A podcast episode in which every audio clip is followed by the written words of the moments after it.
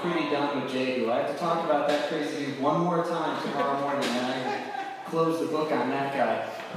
But do you, you guys remember why he missed it? Why Jehu missed being a hero? He missed it because he had no relationship with God at all. He had no foundation. He, he just didn't know God, and God didn't know him.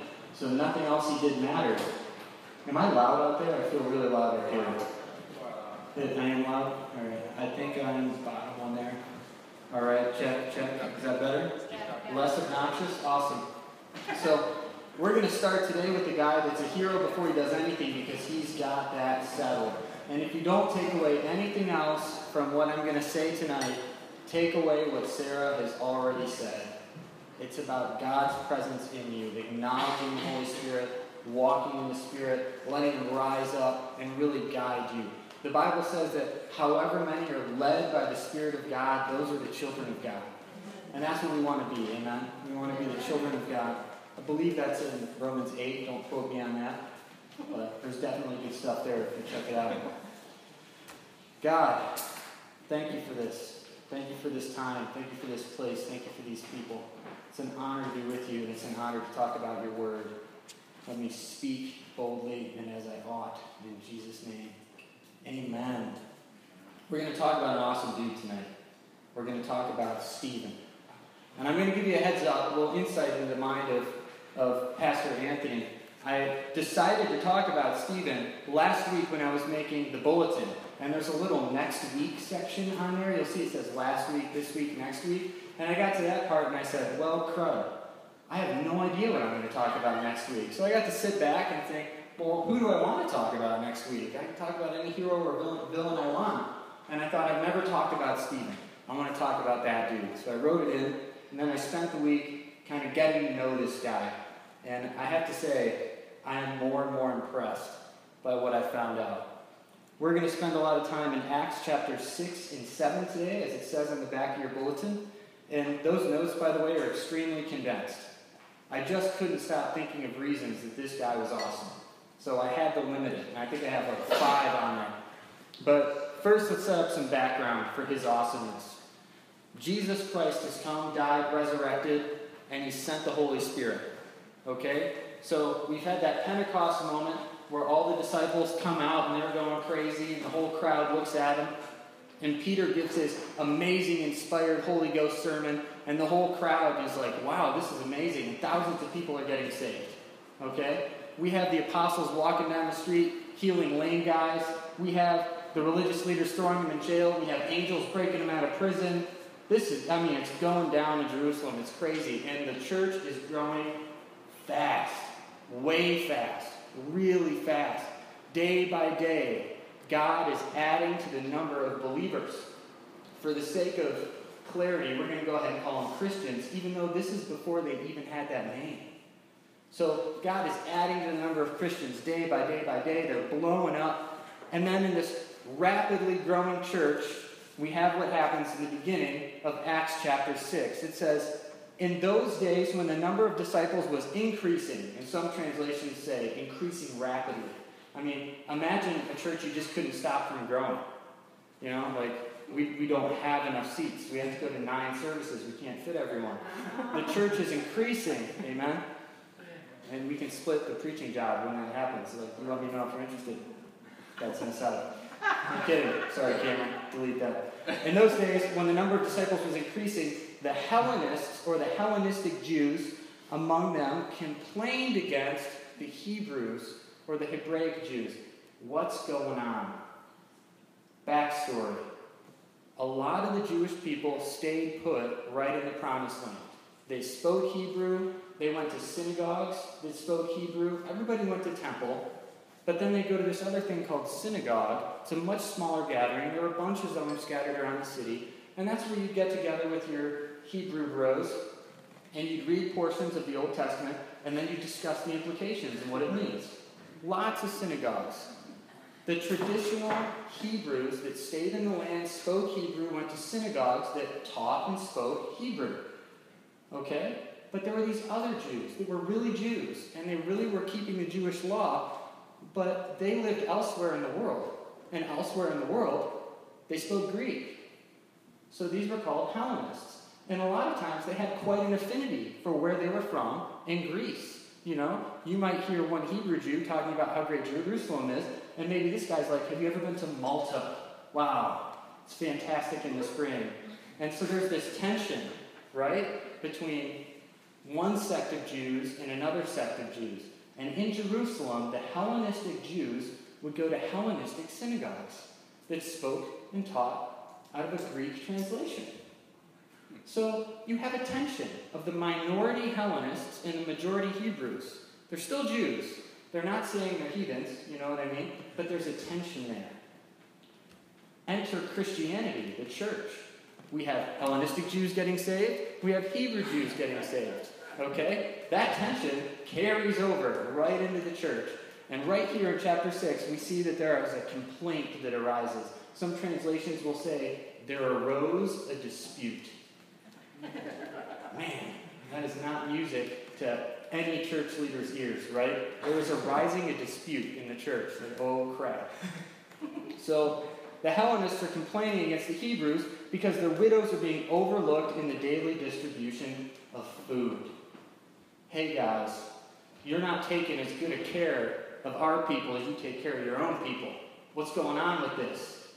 They're grumpy about it like a church split is on the horizon, right? And we're brand new, okay? So they grumble about it to the apostles, and the apostles say, hey, like our job is literally to devote our whole lives to prayer and to teaching. Like, this is a worthy cause, but we can't stop doing what we're doing to oversee this. Like, you're going to have to pick some people, okay? So they tell all the believers, right there in chapter 6, it says that they proposed it to everyone, okay? the 12 gathered all the disciples, Hellenistic uh, disciples and Hebrew disciples, and they say, come up with a solution. Pick seven guys. Okay? So they pick seven guys. Let me actually look at my notes just to make sure. Just to make sure. I don't even know why. Here we go. Yep, got it. They come up with a good solution. They say, pick seven men that are known to be or of good reputation, that are full of the Spirit, first priority, that was the prophetic word. They have to be full of the Spirit, and they have to be full of wisdom. Pick seven guys.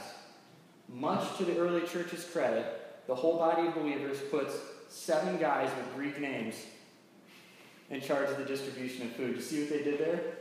They were like, guys, we so don't want you to think that we're neglecting you or hurting your feelings. We're going to let some of your people be in charge of this thing. We're going to trust you guys to be fair. That's pretty awesome. So maybe we can apply that in certain ways today. I don't, can't think of any offhand, but you guys are smart. We'll figure that out. So they come up with these seven guys, and Stephen is the first one listed. Now they all had to be full of the Holy Spirit, right? And they all had to be full of wisdom. The apostles are like, these are the kind of guys we want, full of the Holy Spirit and wisdom. But for some reason, when they introduce Stephen, in, in verse 5, it says they chose Stephen, and then they reiterate, a man full of faith and of the Holy Spirit. So they've already mentioned twice that he's full of the Holy Spirit. Spoiler alert, they're going to go ahead and mention it a third time before we're done with these chapters. And later they're going to say not only is he full of the Holy Spirit times three, he's full of God's grace and power. Wow. We could end the sermon right there. And I could say, this dude's already a hero because he's full of the Holy Spirit and God's grace. He's already a hero. Do we see that? in fact, in the Greek, when they said, pick seven guys who are known to be full of faith and full of the Holy Spirit, that word to be known is the verb form of the noun martyr. I know it's weird, man. Uh, I looked at that and I was like, that's amazing. Martyr, by the way, just means witness, but it came to mean so much more than that, right? It came to mean the witnesses who were so faithful for Jesus that they would not relinquish their testimony no matter what. I read a commentary, I think it was F.F. F. Bruce, that says this is really just backstory for the story of Stephen. But it's important to recognize that persecution never made Stephen a martyr, just like persecution never makes anyone else a martyr. It merely reveals martyrs. That's pretty good. I read that and I was like, Lord, I need to stop and pray. Like, is that me? we need to talk. We're to. Okay. So he's a hero to start. and he never loses it. Now I'm going to go into a very long dissertation about why I think Stephen is so awesome. Is this already way better and more encouraging than David? Amen. Preach. Boy, pray for me, guys. Tomorrow, service is at 10.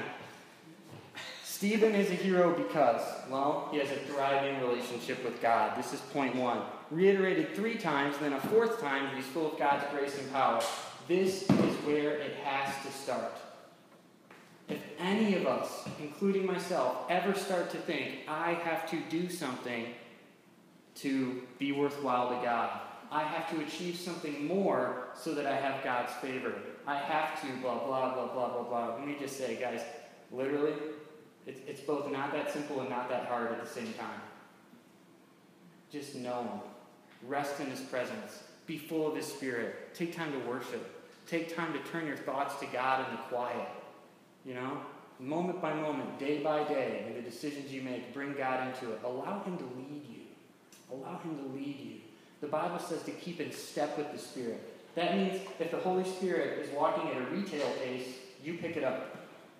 And that means that if the Holy Spirit is sauntering and he's bouncing on his foot, you know, before each step, that means you slow down. Keep in step. That's the biggest priority in our lives. Because if we're doing that, everything else is going to fall on the line. Steve isn't a hero. He's a hero to start because he's got this. The whole early church recognized full of the Holy Spirit and wisdom? Well, this guy for sure. Now we have to find six others. Right? That's kind of how the list is presented. Sorry, other six guys. I'm sure you were great. That's how heroes are made. Thriving relationship with God. He's also a hero because he is 99.999% for certain a Hellenistic Jew who may or may not have been discriminated against by the Hebrews and may or may not have felt discriminated against in this very episode, right? My people are being overlooked, the widows of my people. But you don't see any of that with Stephen. Stephen is a hero because he's not offended. Stephen's primary concern is being full of the Holy Spirit and wisdom and grace and power. He doesn't have time for offense. He's giving these people the benefit of the doubt. He never even seemed bitter, you know? And along with that, I actually put it under a slash. Man, he's humble. This is a humble dude. Man, you know, again, I read, I stole Mark Morris's F.F. Bruce commentary. And uh, he points out this guy is qualified to do so much more than wait tables. I mean, this guy could do anything. And yet they approach him and they say, hey, this really needs to be done. Would you do this? And Stephen says, yeah, I can do that. I'll do that. Is that what you guys need? That's what you need? All right, I'll do it then. It's worth my time if it's what all of us need and I can fulfill the need. That's humility. Not offended and humble. Dang. That is amazing. Hmm.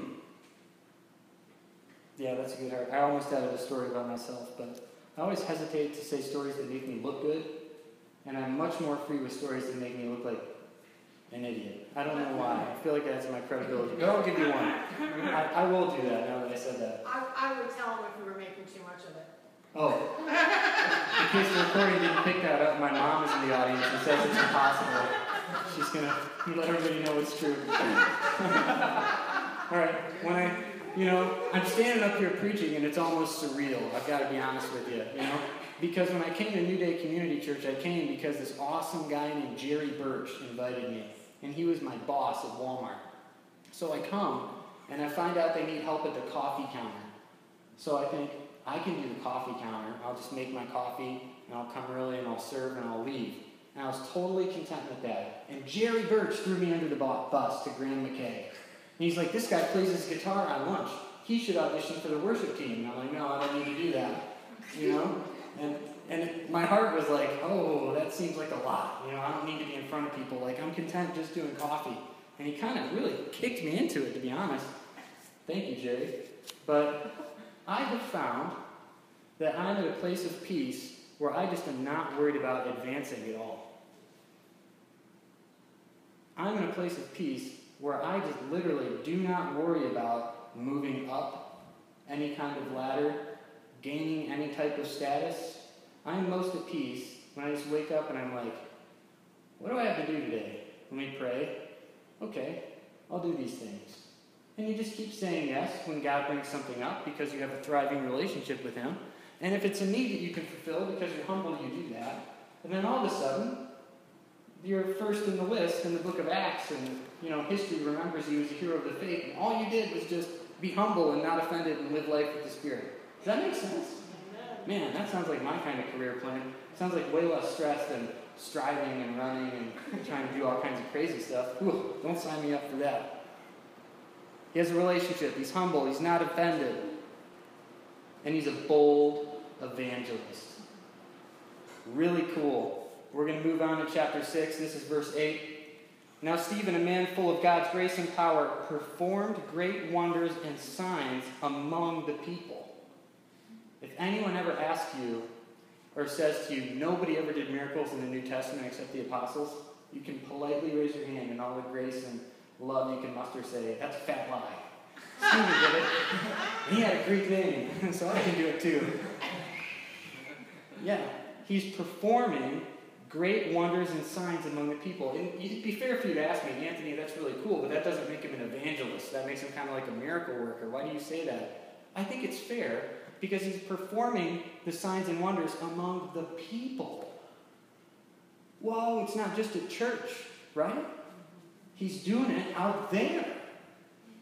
You know, maybe he's like a Todd White kind of guy. I don't know. I, there's no other information given. But he is doing amazing apostle level stuff out in the world. And he's getting attention for it. He's being led by the Spirit, and this is what's happening. Opposition arises. Yay! Great opposition. But, you know, here he proves a different kind of evangelism. It actually names the synagogue that gives him trouble. It's the synagogue of the freedmen or the freed slaves. Interesting note he could have gotten in trouble with them while he was at synagogue. I was reading a commentary, and the commentator said, you know, they, they all probably still went to synagogue. The apostles probably still went to synagogue. You just met every week, you talked about the Bible as they had it then, and you expounded its implications and its teachings. Why would they stop that? Why would they stop immediately going to temple? You know? So Stephen, can you imagine him walking into your church? Like, let's imagine it's a small church, like 30 people. And in walks this powerfully filled with God dude, right? Who's known for performing miracles. And he walks in and he starts telling you what he thinks those scriptures mean. And it is not what you have ever been told those scriptures mean. You would have a problem with this guy, right?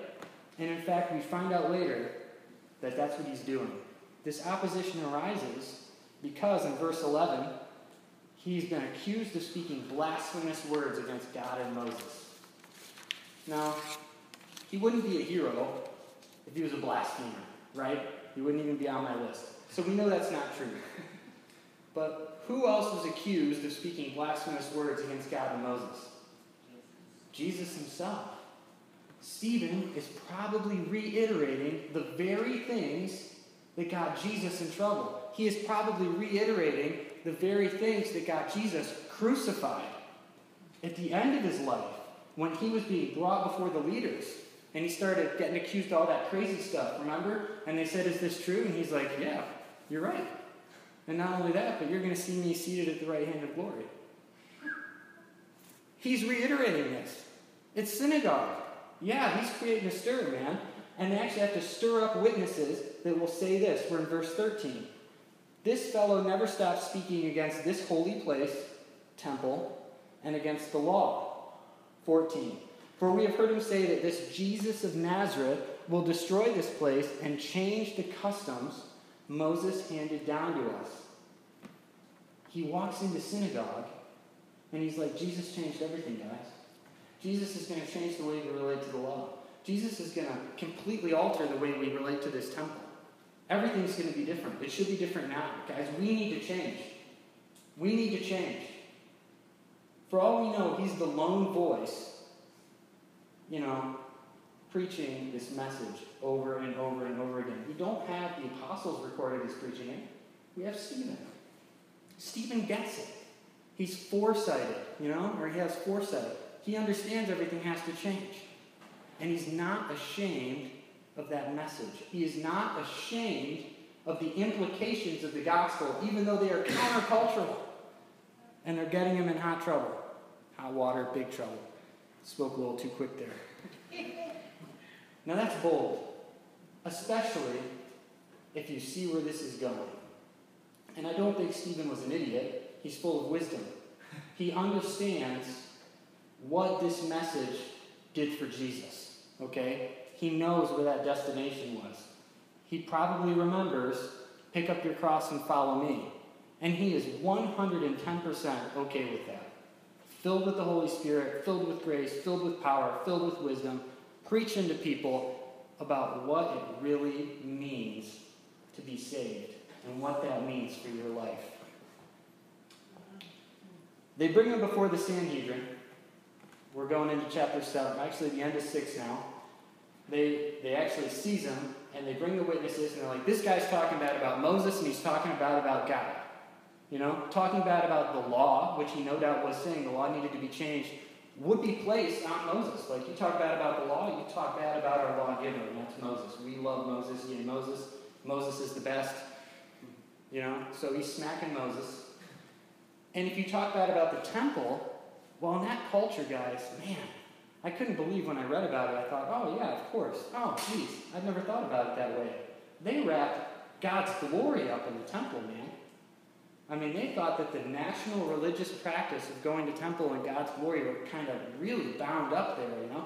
That's where his glory rested. You know, we get to go meet him there. So if you start saying things bad about the temple, things bad about national worship, you're you're messing with God's glory. You're talking bad about God. I mean, they did not have a hard time drawing that conclusion. And what's more than that, even if people really liked this winsome, humble, not offended miracle worker, they might like him less if he started talking about the financial stability of the town. Because the temple was like the thing that kept Jerusalem running, according to the commentator I read, F. F. Bruce. The economic livelihood of Jerusalem and the temple were like unified. The temple went, man, it was like General Motors and Ford and everything like ceasing to exist. You know what I mean? Like we're talking catastrophe. So suddenly they might like him less if they're like, hey, I'm preaching a recession. Follow me right into a recession, guys. It's going to be great. We'll follow Jesus right into poverty, you know, in Rome. We'll be begging on the street. We'll probably be dead before we're 25 and we'll have lice. Come on, follow me. It's going to be great. So people are getting a little iffy about Stephen, you know. The high priest in chapter 7 1 looks at this guy. Now he's full of the Holy Spirit and wisdom. He's humble. He's not offended. And we have no reason to believe he ever gets offended. He's full of grace and power. He's wise. Says that nobody could answer the wisdom the Holy Spirit was giving him. And the high priest just asks him one question. He says, Are these things so? Is this true? And now Stephen has an opportunity. He has an opportunity to give a defense. Now, if you're Stephen and you're sitting there and you know what you've been accused of and you know what happened to Jesus, what is going to be the goal of your defense? I mean, think about that. Personally, don't yell anything out. But what comes to mind to me is first say, Whoa, hey, guys, guys, guys, you got it all wrong. Look, this is what we really meant. Okay, this is what Jesus is actually talking about. Guys, fellas, you know, Frank, come on, Jimmy, you know me, right? This is going to be okay. I didn't really mean that. That is not at all what Stephen does. Stephen is a hero because he defends the faith instead of himself. He launches into a 53 verse historical retrospect outlining the history of Israel that is going to end with a punch in the face for the people that have the power to put him to death. And he knows it when he starts. But remember, this isn't an angry guy, okay? It's a humble dude who's not offended, full of grace and power. And he says, Brothers and fathers, listen to me. And then he outlines the whole history of Israel. And I would challenge you guys to read that. I am not going to read all 53 verses. It's real good, but it's also really long. Here's kind of the point. He illustrates how God met people all over, not just in Jerusalem. God was with Moses in the desert and with Abraham way down in, you know, it wasn't Haran, it was Ur? You know, he's like, God, he illustrates the point that God isn't confined. And then he illustrates a second point. It says, when God actually sent you people to listen to, like Moses, you rejected them.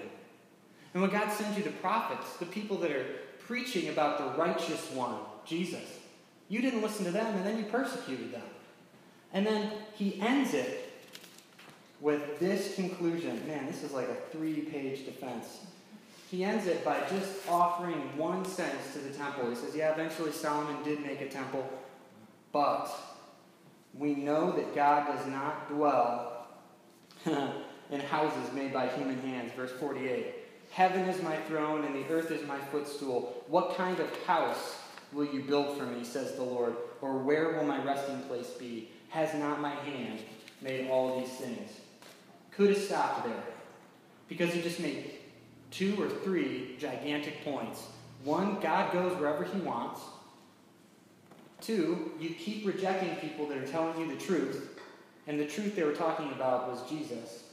And three, God is still anywhere he wants to be. He's not restricted to your temple. Oh, unsaid is you can't nail God down. You can't fix him in one place and say, ours. God is not in your terrarium. All right?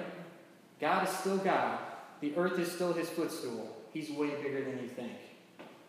Had he just dropped the mic and walked away at that point, they could have had some fruitful conversation and he might still be alive. But he didn't.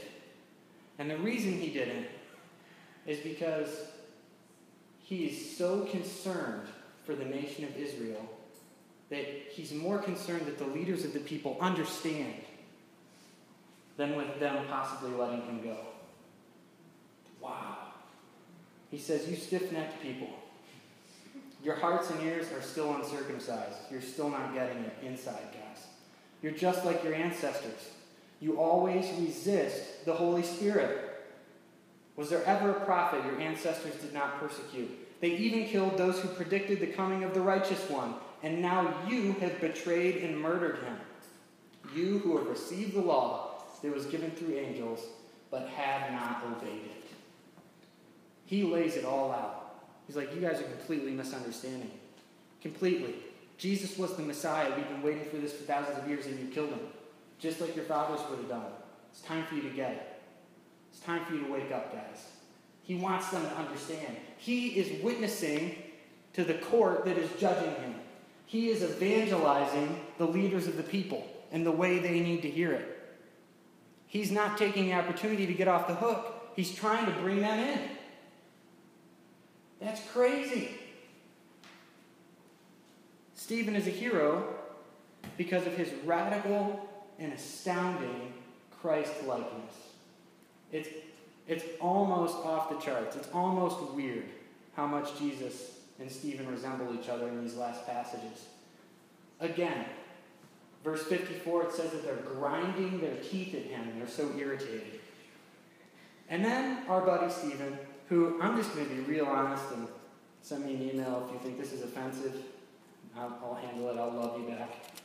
But at this point in the story, I had a thought that I'm going to share with you. And I thought, this guy's pretty BA. Right? like, like, Stephen is pretty tough. You know? As the faith goes, like, he should have like a leather jacket and sunglasses. And like, that's like his inner man, you know what I mean? Not scared. Wow. He has a vision in the courtroom in front of the Sanhedrin. And he shares the vision. Now, there are some things that happen in the Bible that people cannot control. Like, there are some angels that show up, like to Daniel and uh, I think Ezekiel as well, and they're so overwhelmed with the presence of heaven. You know, read that fear. Daniel's, the angel of the Lord's like, stand up. Daniel's like, I can't. I'll give you the I'll give you the strength to stand up. You know, but those are really only a few things that happen that people can't control. You can normally control the impulses of the Holy Spirit. The spirit of the prophet is subject to the prophet. So I believe that Stephen did not have to share this vision. But he did. And this is what gets him killed. All right? And I, I don't say that in a flippant way. I think he knew where this was going the whole time. But they look at him, already previously it is said that his face was like an angel, just that confident and that pure. And now this guy who looks like an angel looks into, looks into heaven and says, full of the Holy Spirit, he looked up to heaven and saw the glory of God and Jesus standing at the right hand of God. And then he tells them, Look, I see heaven open and the Son of Man standing at the right hand of God. He sees it, makes a decision to tell them, Look, I see it, guys. I see the heavens open and the Son of Man standing at the right hand of God. This is what got Jesus killed. When they asked him, Are you the Son of God? And he said, I am. And you will see the Son of Man seated at the right hand of glory. And that's when they took Jesus out and killed him. Stephen sees the same thing in the court. They're grinding their teeth at him, and he makes a decision and says, I'm going to do it. Guys, look, I see it. Look, open your eyes. Just like the beginning, brothers and fathers, listen. Now he's saying, Look, I see the heavens opened, and the Son of Man standing at the right hand of God. Why was Jesus standing? Because there's a court going on in heaven as well. And the advocate is proud of his witness. He is proud of Stephen. That's my boy. He's innocent. Come be with me. He looks into the highest court and sees the approval of Jesus Christ himself. And if he had any fear, it was probably all gone for sure then. Because they rush at him, they drag him outside. They didn't have the right to do this, by the way, according to Roman rule. They lost it. This is not the way a stoning is even supposed to go. And you can read about that. Like, they were treated as things that you shouldn't want to have to do. You know? I mean, the people that were being condemned were given an opportunity to confess. They wanted to make sure that they could still have a share in the world to come. I mean, it wasn't a pleasant task, okay? These people are freaking out. This is an angry mob. And they take him outside and they just start pelting him with rocks. And while they're stoning him, Stephen prays, Lord Jesus, receive my spirit. Don't gloss past that. While Jesus was on the cross, he prayed, Father, into my hands I commend your spirit. And Stephen prays, Jesus, into your hands I commend my spirit equating Jesus with God the Father. His dying breath is a declaration of who Jesus is and his trust in him. But he's not quite gone. So before he checks out from this world, which is given such a soft and poetic nuance, it's amazing. He says, Lord, do not hold this sin against them. And with that, it says, he fell asleep. Jesus prayed, Forgive them, Lord. They don't know what they do. Humble, full of grace and power, full of the Holy Spirit, thriving relationship with God, not offended, not mad about it, bold to death. Until the very moment of death. All that ekes out of this guy is Jesus. All that's coming out of him is the Holy Spirit. When they accuse him, when they're grilling him, when they're yelling at him, when they're staring at him when he's giving a defense, when they're hitting him with rocks, when they're yelling at him in the street, the only thing they get, push, shove, berate, it doesn't matter, is more Christ likeness. Wow. Guys, that's a hero. And you know, he would have been a hero of the faith if this situation never happened. If he lived to be 70 years old and he died in his sleep, but he lived this way, we'd be hearing about how awesome he was from God himself. We would hear from Jesus. He'd say, Have you met my buddy Stephen? Let me tell you what this guy did. Actually, he can tell you himself. We've got a long time.